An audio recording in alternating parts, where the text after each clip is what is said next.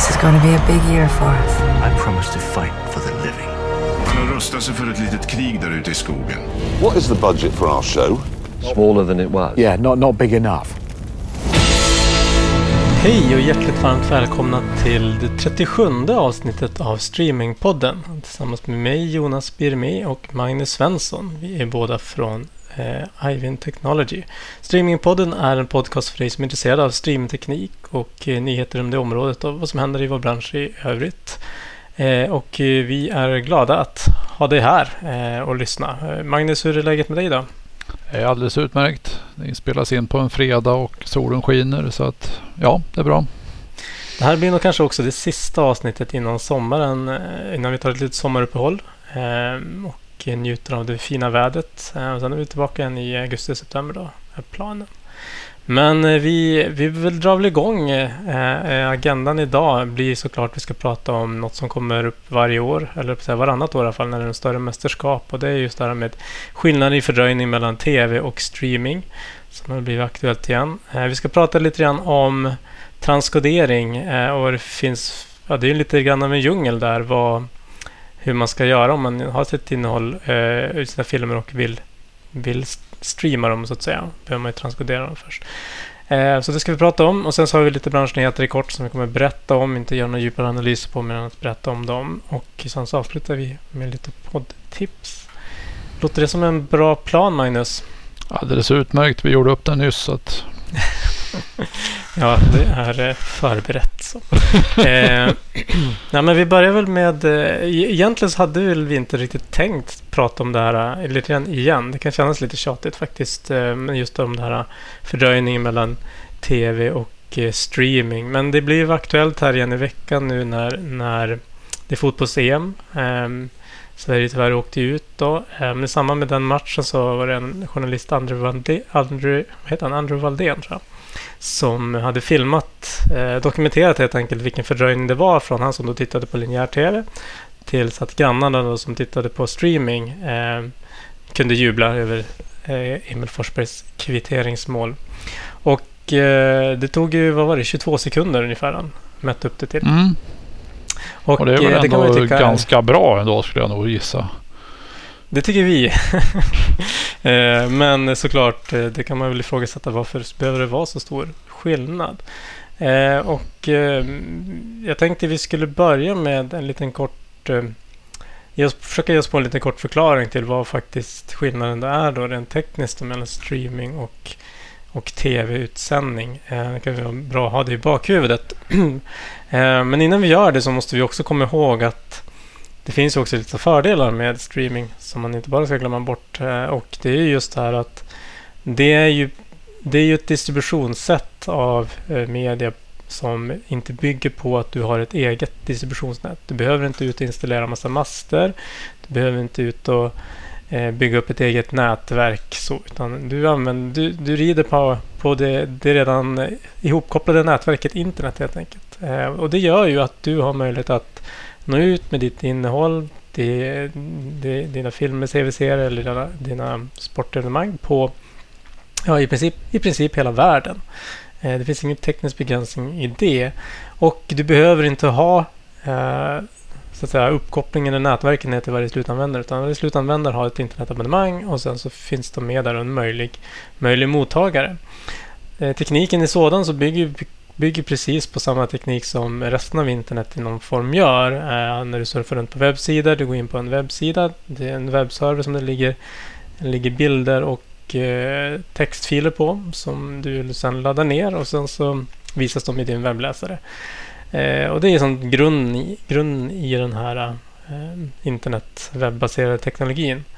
Eh, för att då omsätta det här till, till streaming som egentligen, om man då tittar på i en, så att säga, en broadcast eller tv-utsändning så, så är det att du har en sändare och massa relästationer som då sänder ut till, till en mottagare som egentligen öppnar en kran och så, så kommer en massa, massa data och en massa video som den sen spelar upp. Eh, och eh, eh, med streaming så, så ser det lite annorlunda ut. Att, utan här är det ju eh, webbläsaren eller spelaren i din klient som, som eh, ber att hämta små video videosnuttar kan vi säga. Eh, som är ungefär, ja, de är ju de är uppdelade i mindre bitar egentligen för att det inte ska vara så stora filer att ladda ner varje gång.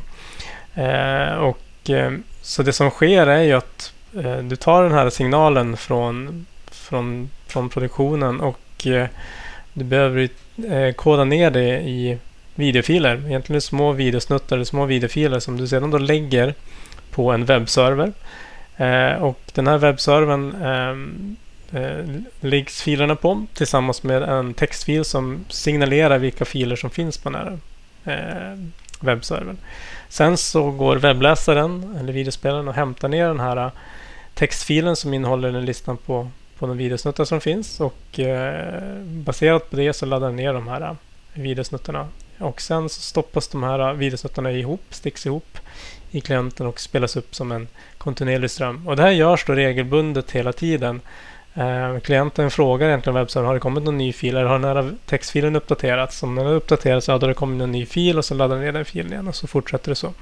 Sen så brukar den här webbs eh, webbspelaren eller videospelaren, den, den laddar ner kanske två, tre stycken eh, först innan den börjar spela upp för att ha en liten buffert. Att om det skulle bli ett avbrott eller ta längre tid att ladda ner ett, en videosnutt så då eh, kan den fortsätta spela. Det blir inget avbrott för, för användaren.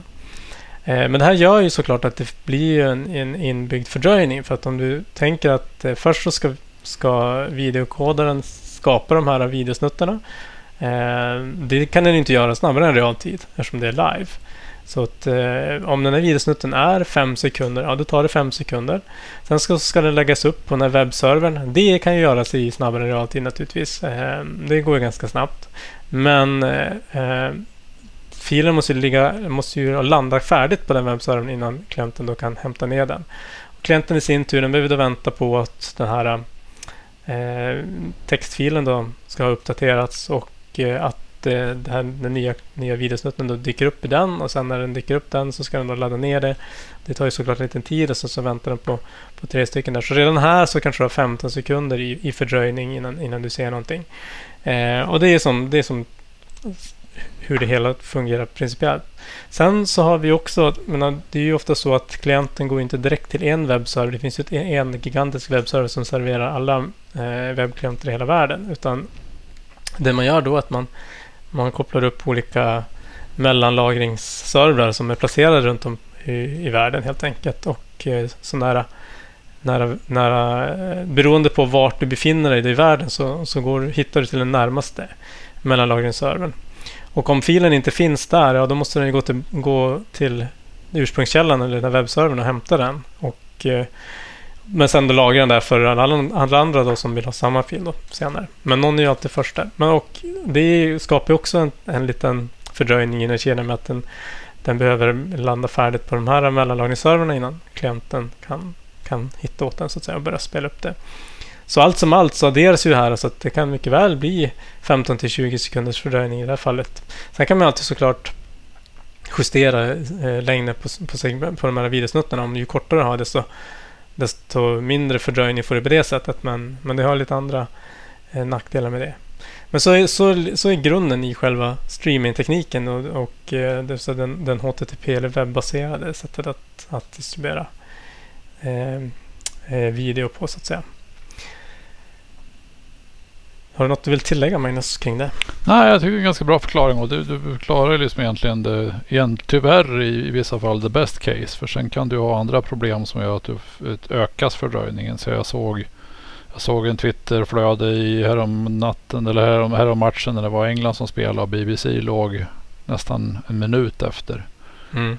Och därför jag menar 22 sekunder var ganska bra mot vad jag sett på andra ställen också. Så att det är som närmare minuten är inte ovanligt att om man vill lägga på ytterligare lite bufferlagringar här och där. För att de flesta vill ju hellre säkra leveransen än att få ner fördröjningen.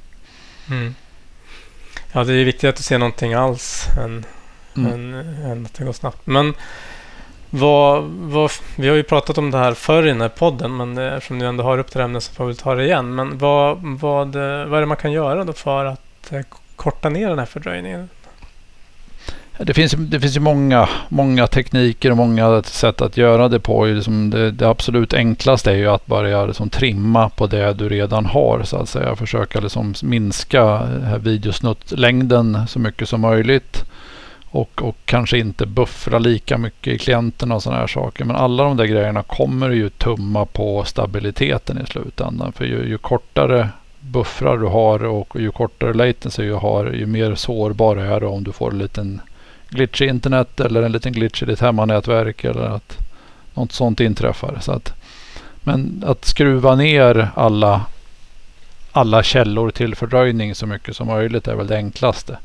Sen finns det ju teknologier där man delar upp varje sån här snutt i, i delsnuttar och skickar dem så fort man kan och sådana saker. Som kallas då Low Latency MPEG Dash och, och Low Latency HLS som Apple kom ut med. De bygger ungefär på samma tanke att man tar varje snutt och delar upp den i delsnuttar och skickar iväg så fort som möjligt. Man, man mer eller mindre öppnar en kran så fort det börjar rinna istället för att vänta till glaset är fullt innan man lämnar över det. Ja, då har man ju, då har ju helt plötsligt eh, ja, tagit bort det steget med att du behöver vänta på fem sekunders mm. fil att finnas innan du kan så att säga, börja hämta den. Eh, men det kräver ju lite, det kräver att det finns den infrastrukturen på alla de här olika mellanlagringsservrarna att du kan göra. Att du kan som skapa en, en kedja av, av de här. Att du kan börja ladda ner från en mellanlagringsserver innan den har hämtat hem hela från mm. sin källa så att säga. Eh, så det, ju, det behöver ju... Nu finns det kanske en standard kring det här för att... Om man säger så här. Eh, den här tekniken den har ju eh, tag, eller har ju funnits. Alltså principen för den här tekniken det är ju, det är ju bland annat det som Twitch använder eh, för att korta, korta delayen och även Youtube tror jag har, har det stödet numera. Men det man ska komma ihåg där då, de, har ju, de bygger ju i någon form ett eget distributionsnät också. Ändå. Eh, de använder ju inte internet rika eh, rakt av på det sättet. Så där de har där de har utplacerade mellanlagringsservrar, då har de haft kontroll på att kunna ha den här funktionaliteten. Så det vi pratar om kanske man, det behöver komma på plats, det är att vi har en, en generell tillgänglighet för den funktionaliteten bland olika typer av CDN-leverantörer. Eh, för ofta så kanske du inte eh, vill binda upp det till en CDN-leverantör utan vill ha flera. och Alla har det stödet också. Och så där. Ja, och sen har du ju, det, det är ju ett komplicerat system helt och hållet i och med att vissa kanske vill ha annonsfinansiering i någonstans där också. Ju mer du kortar ner sådana saker, ju kortare tid har du på dig att klippa in annonser och sådana saker också. Så att det, det, det, det är man kan lätt liksom fokusera bara, stirra sig blind på att få ner latencyn som till exempel Twitch kan göra. Dels har de som du säger ett eget leveransnät till stor del plus att de kanske inte har mycket annat att fokusera på som som annonsering och andra, andra saker runt omkring som också måste fungera i den här low latency-världen i så fall. Mm. Och sen så har du ju, men jag tror också att det kanske finns en annan det är ju en speciell typ av kundgrupp kanske så då som Twitch riktar sig till. Eh, som, man, som inte är riktigt densamma som om man tar den breda tv-underhållningen, den gruppen. Då. Som där, där, där det är viktigt att du har stöd på alla enheter eh, och att det verkligen är enkelt och verkligen fungerar än att du behöver ja, ha någon speciell eh, app eller speciell eh, mm. teknik installerad på, på din enhet för att det ska fungera och sådana saker. Eh, och sen har vi även en, en, en, oftast en legacy implementation hos respektive broadcaster som skickar ut det också som bygger på den gamla tv-teknologin eller kabel-tv, IP-tv-teknologin som gör att, att, att streaming kanske fortfarande får plugga in där det passar och kanske inte optimalt för streaming. Så att det finns ju en, en vinst i att kanske vända på tankesättet och, och prioritera streaming på ett annat sätt i hela infrastrukturen också som kan göra att man kan säkra leveransen lite snabbare. Mm. Det finns ju andra streaming, videostreamingtekniker, bland annat den som vi använder när vi sitter i Teams och liknande och Zoom och liknande tjänster. Ehm, um, varf, den har ju väldigt låg latens men vi kan göra en interaktivt, vi kan göra ett samtal helt enkelt. Så det är ju väldigt låg latency. Varför använder man inte den tekniken?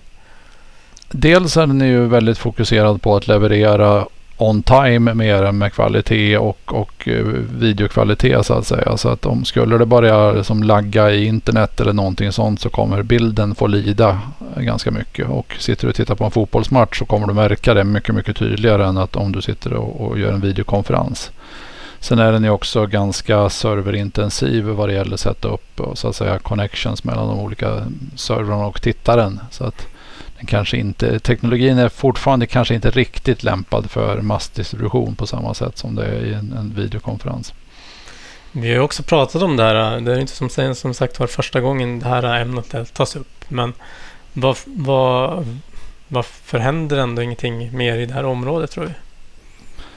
Stora tror jag fortfarande att, att, att vi har pratat om det också. Det är att, att det är kanske ingen som är riktigt villiga att betala de här. För att det är, det är inte jättemånga av de här eventen där man faktiskt överhuvudtaget märker det. Det, det är som de stora eventen när man blir störd av grannen. Det är som du säger var, varannat år när det är ett mästerskap. Eller kanske en Champions League-final. Men sen du har givetvis eh, Twitter, eh, sociala mediaflödet som kan störa din, din mm. sportupplevelse. Men det är, jag tror det kommer tillbaka till att, att, att eh, det är kanske inte någon som är villig att betala extra för den här dyrare teknologin som det fortfarande är att få ut i, med lägre latency. Tror du att det kommer se annorlunda ut eh, om några år kanske när, när den här tekniken så att säga har eh, vad heter det, kanske blivit billigare helt enkelt? Jag tror det. Jag tror att det, men det har, det har jag sagt ett tag så det har nog tagit lite längre tid än vad jag har trott faktiskt. Men mm. sakta men säkert så får vi ju ner latencyn. Jag, vi var ju själva inblandade och tittade lite på vad, vad de gjorde på Super Bowl på, på CBS i, i år och de har ju faktiskt, de tryckte ju ner latencyn i sin spelare ganska rejält. Så att som, det görs ju insatser, lite förbättringar för varje mästerskap och för varje år som går. Och, så att sakta men säkert kryper vi ner mot att närma oss vad en broadcast latency och en, en traditionell broadcast är ju också en 7-8 sekunder efter. Mm. Och bland annat i USA så har du ju till och med lag på sen det har skett lite fadäser att de måste ha en, en buffert för att kunna stoppa och visa en, en svart ruta om det skulle visas någonting otäckt eller fult i bild. Så att de lägger ju på en, en, en intentional fördröjning på några sekunder. Jag tror att det, det, som du var inne på lite grann där att vad man kanske skulle behöva se över. Men idag är det ju att eh, streaming det ligger som ett på, påhäng på eh, tv-signalen eller tv-broadcasten. Och då blir det ju automatiskt efter tv av den anledningen. Men det är ju ingenting som säger att man inte skulle ut från eh, eh man säga, MCR egentligen ha eller utsändningen helt enkelt har två parallella vägar varav en går till tv-utsändningen och en går till till streaming och, eh, och så möts man på mitten där vad det gäller i fördröjning. Man kanske lägger på lite grann på, på det, det som går ut i tv-nätet och sen så försöker man korta ner det så mycket som möjligt man kan på streamingsidan. Men om man på något sätt hittat, hitta en balans där, då skulle det kunna vara lite grann mer i synk ändå. Det kommer aldrig vara helt i synk, men det kommer ju kanske ligga inom samma sekund åtminstone och då blir det lite Ja, det blir ju lite spoilers ändå i det fallet, men kanske inte lika absurt som det kan upplevas med att du hinner gå från tvn och typ ut till balkongen och filma dina grannar under tiden.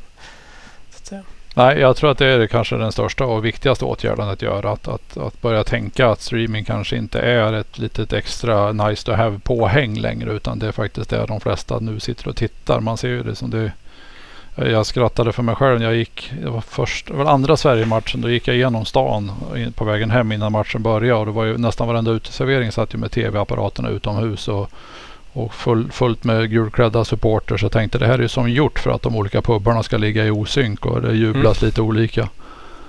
Så att det, det, är ju också ett lika stort problem som jag skulle säga. Liksom om vi, även, även om vi får ner latency så gäller det att vi hamnar i synk också. Om, mm. om man ska få bort de här spoiler-effekterna. För de kanske är lika jobbiga om det är så i 5 sekunder som det är 22 sekunder. Mm. Ja, nej men som sagt var, vi, vi får väl helt enkelt se eh, om det kommer att vara på plats i nästa mästerskap. Det låter väl vara ganska, alltså när vi pratar i Sverige, det är väl, ja det är ingenting jag skulle kanske räkna med. Eh, men om några år kanske när, när tekniken är mer, men låt säga att inte du betalar extra hos CDN-leverantören bara för dig. Eh, då kan man ju börja eh, använda den tekniken utan att det som du behöver direkt ha ett lägga kostnader på slutkunden eller annonsören eller vart... vart nej, men någonstans ta, någon måste ju ta kostnaden i någon form. Ja. Och så samtidigt så bygger ju infrastrukturen upp också så vi får ju stabilare och bättre bandbredd och internet också som gör att man kan börja tumma lite på, på marginalerna. Mm.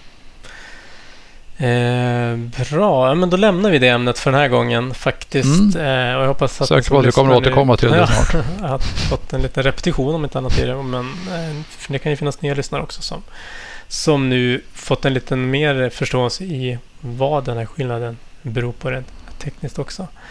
Eh, men det tycker vi är kul. Eh, vi går vidare då till transkodering. Det är ju inte heller något nytt ämne på något sätt. Eh, och det handlar ju om... Nu, vi, nu pratar vi då kanske framförallt om eh, VOD-transkodering, alltså transkodering av, av eh, inte live, vad heter det? Eh, Filmer och videofilmer, Filmer och ja. video, ja precis. Och eh, eh, det är, jag menar, du behöver ju transkodera eh, innan du lägger upp det. Det är samma sak här. Du lägger upp det på en webbserver som, som behöver ha de här uppstyckade i, i snuttar och även har man i olika kvaliteter så att videospelaren kan växla med de olika eh, kvaliteterna eh, under gång så att säga. Så det blir sömlöst för, för, för tittaren eller för användaren. Den ser att det, eh, det blir bättre och sämre beroende bara på hur nätverket förändras över tid. Så då behöver man ju transkodera. Du har den här videofilen som redan kanske är kodad i, i något format ehm, och med en viss, viss kvalitet. Men sen så behöver man ju transkodera ner det här i lite olika kvaliteter. både i olika upplösningar, i olika komprimeringsgrader, i olika kom- och eh, ibland kanske i olika kodex också. Ehm, som du då skapar en form av det man kallar för en, en stege eller en adaptive bitrate ladder som det heter på engelska. Då. Som spelaren kan då gå upp och ner mellan allt eftersom det behövs. Eh, och vi ska väl försöka gå igenom nu eh, de olika alternativ som finns för att göra det här. Eh, det är ju kanske något som har förändrats över tiden eh, sen när man började med det här. Var, vilken ände ska vi börja Magnus? Nej, jag vet faktiskt inte men vi, traditionellt har ju det här egentligen tills de senaste åren gjorts med, med eh, on-premise hårdvara. Man har haft en, en, en, en transkoder, en koder. Man köpte en burk och ställde hemma i sitt, sitt labb eller sin datahall och allting sånt. Och där skickar man in videofilerna och då hade man den kapaciteten som den burken klarade av. Och det var väl ett ganska lätt eh, use case eller någon budgetering och sådana saker. Burken hade viss avskrivningstid, den kostade viss strömkapacitet men då, då kodar du dina filmer så. Sen har det ju sakta men säkert vuxit fram en, en massa olika alternativ och nu är det faktiskt en ganska djungel där ute att förstå vilka möjligheter som finns. Alltifrån eh, cloud-varianter till eh, API för att göra det eller man går till någon av de cloud-leverantörerna eller man går till en helt managed service. Så att jag vet inte riktigt hur vi ska lägga upp det men det, det, det är en djungel där ute med olika alternativ som har olika eh, fördelar och nackdelar. Man kan väl börja i en ända då. Om vi börjar med distributionsnätsänden, CDN-änden. så att säga. Där har du ju, de var nog också ganska tidigt ute med att, att ha den, tillhandahålla den möjligheten. Eftersom de ändå bygger upp det här nätet av mellanlagringsserver som vi pratat om. Eh, så, så det var intresse för dem såklart att, att skapa trafik i sitt nät. Eh, det är det de tjänar pengar på. Då.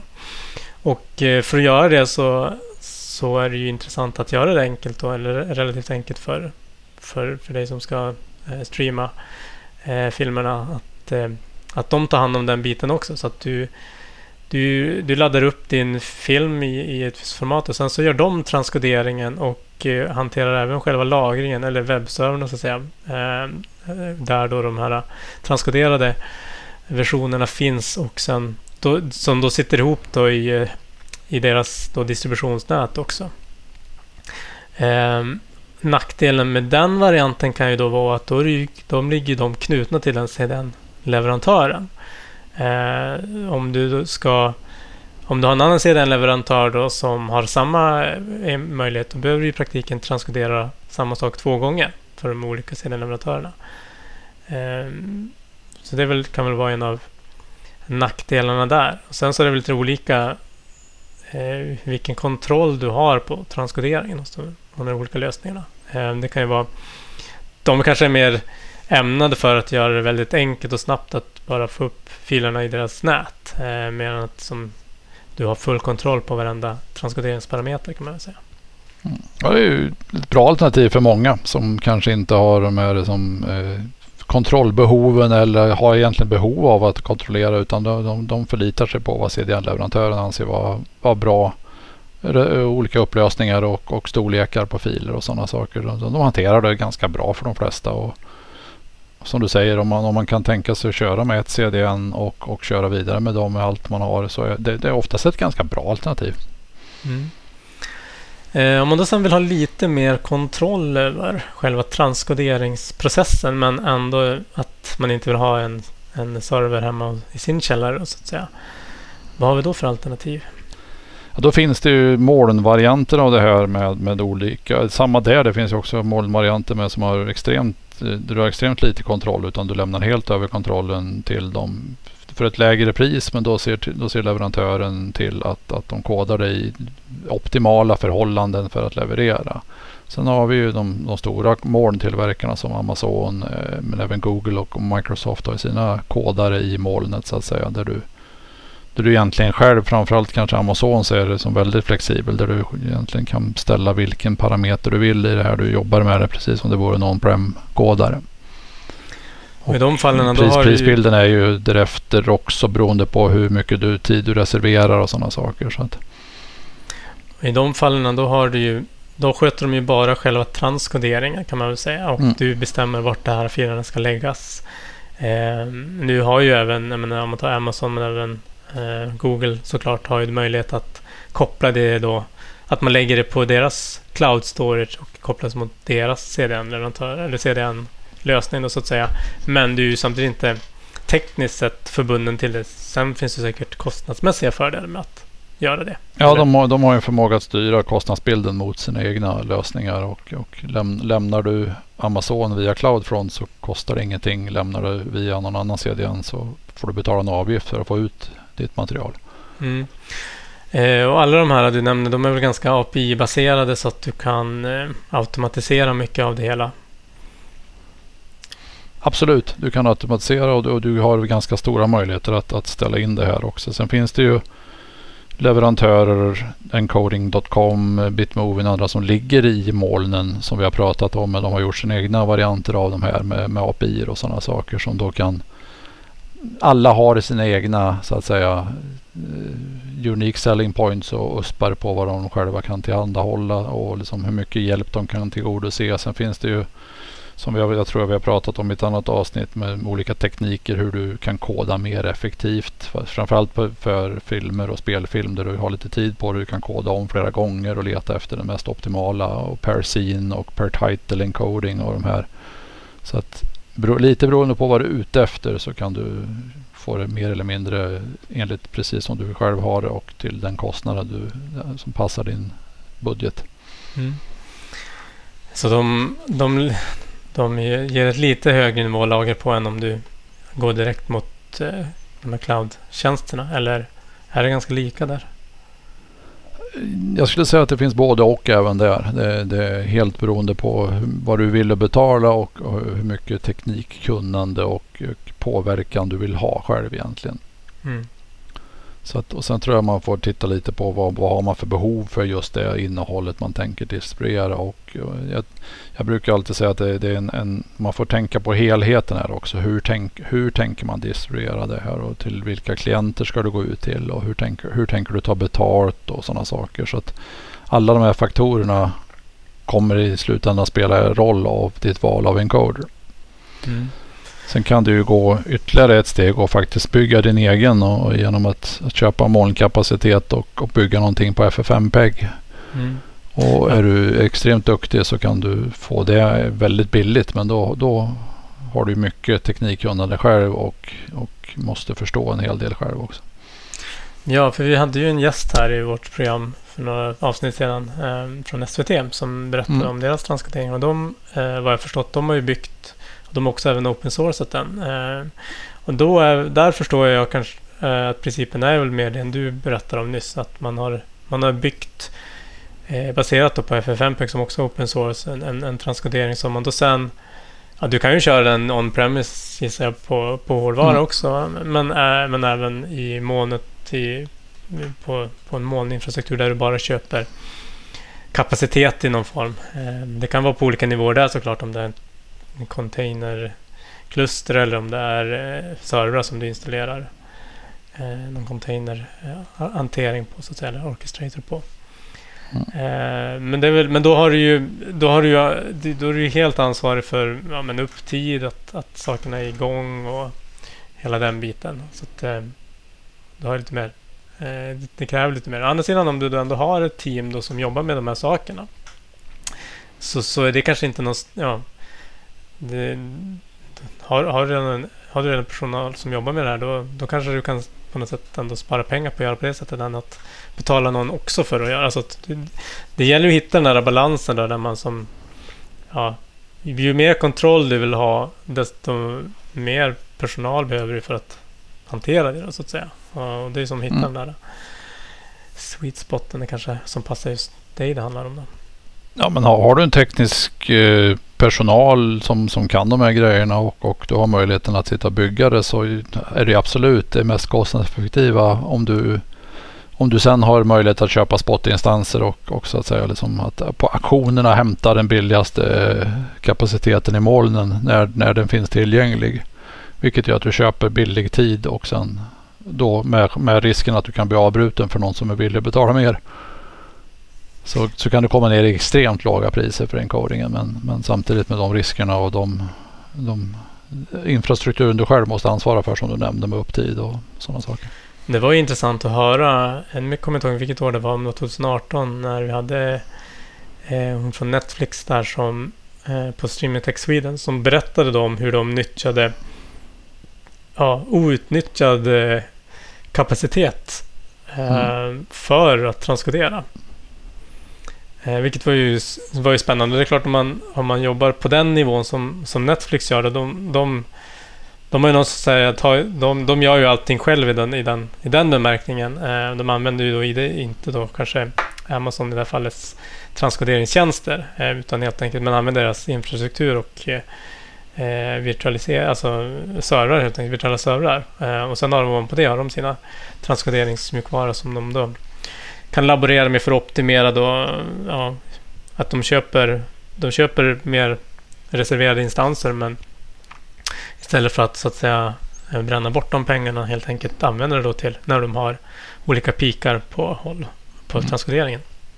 Ja, och man, de, de ännu, ännu steg vidare är ju Google som byggde sin egen hårdvara för att optimera YouTube mm. transkoderingen. Och de har, de har ju sådana mängder så kan de spara 3% tid eller pengar så är det extremt mycket pengar för dem. Och jag läste en annan artikel på Facebook som också som de, de försöker ju göra så att de räknar ut vilken film som ger mest värde för pengarna och transkodera först. De måste ju till och med börja, de håller på att prioritera internt på alla filmer som laddas upp. Mm. Vilken som kan vara värd att, att lägga mer fokus på eller mindre fokus på i transkoderingen. Så att. Mm.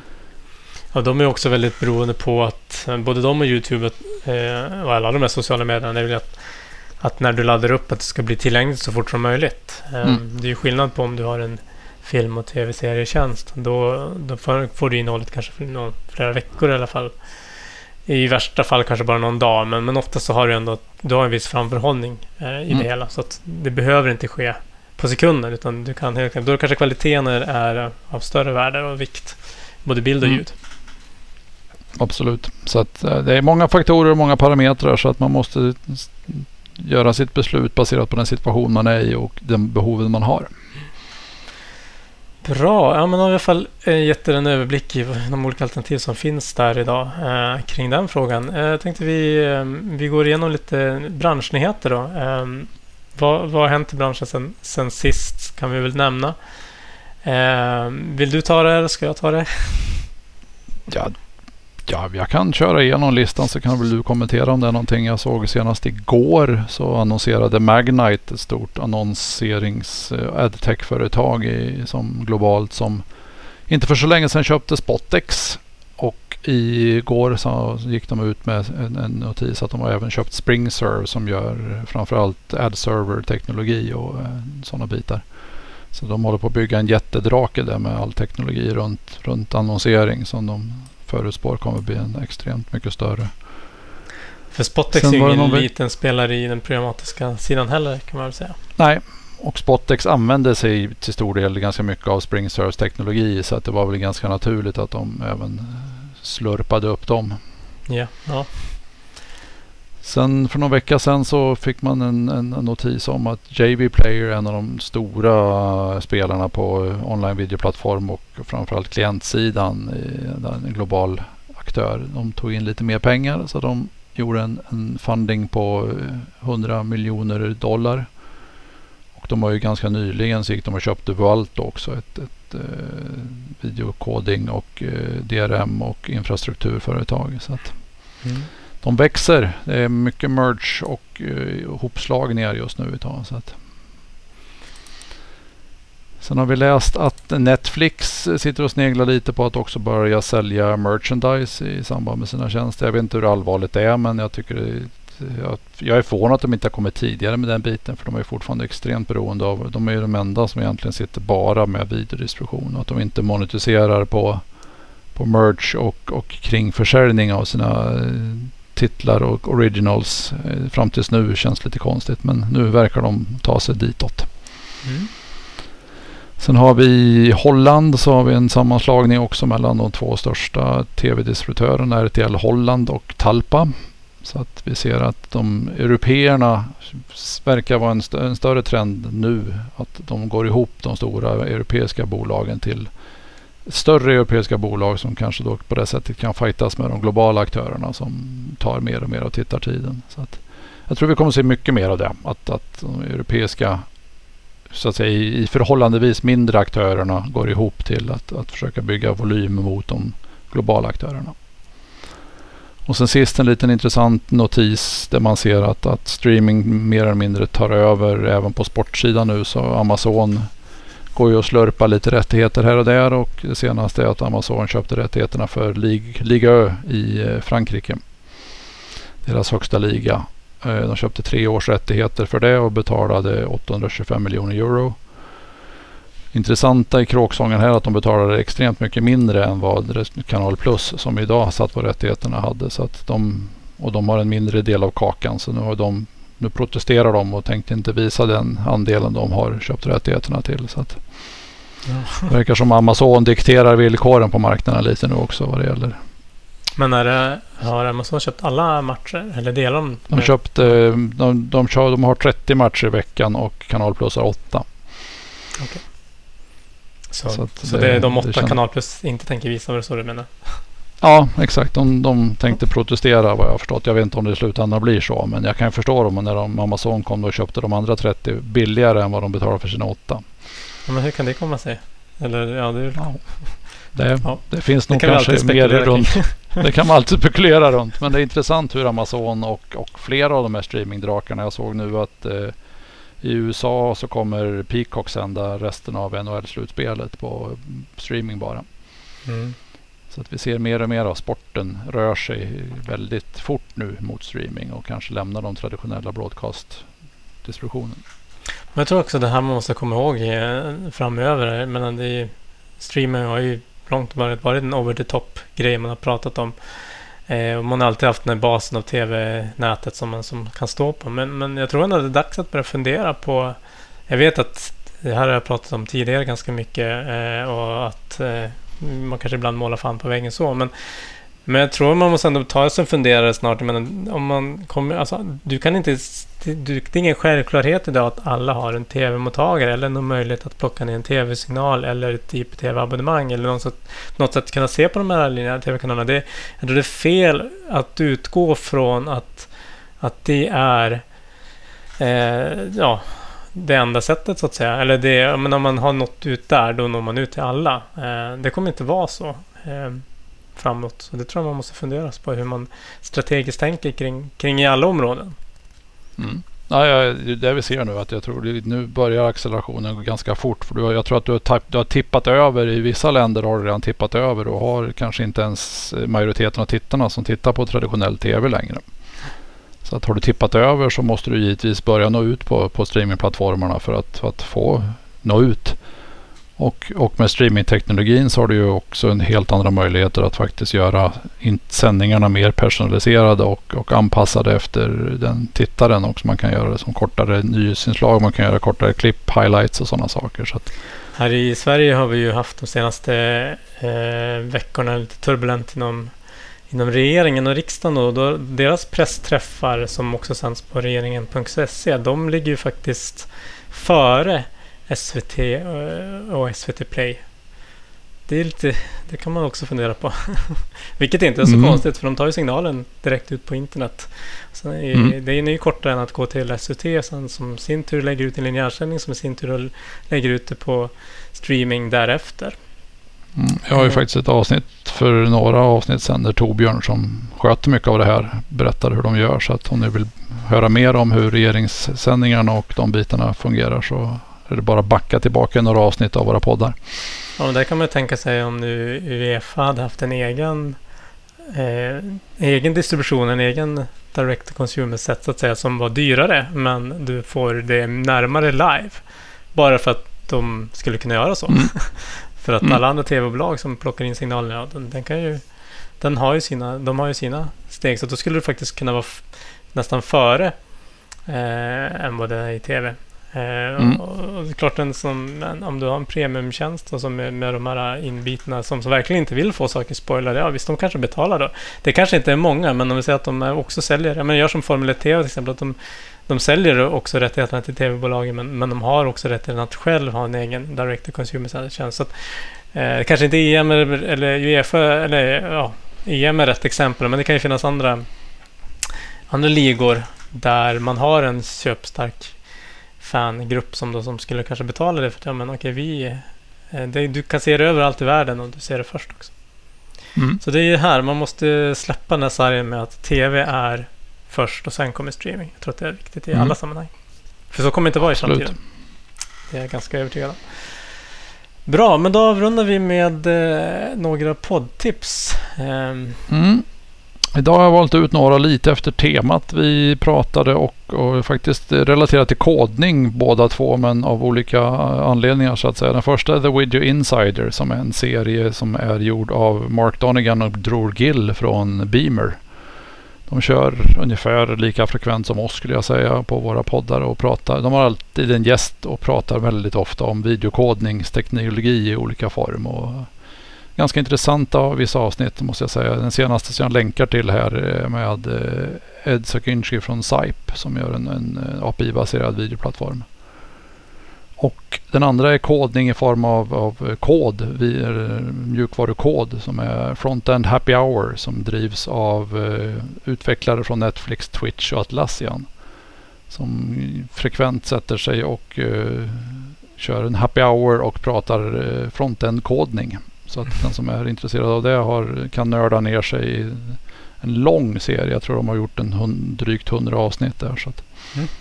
Med frontend-diskussioner. Det, det måste vi tipsa våra utvecklare om. Det kommer de verkligen gilla tror jag. Mm. Ja, jag har lyssnat på några av dem men de är faktiskt ganska intressanta när de pratar om vissa. Det var bland annat för ja, nu var det ganska länge sedan de pratade om hur de gjorde de här Bandersnatch och de här interaktiva filmerna på Netflix. Mm.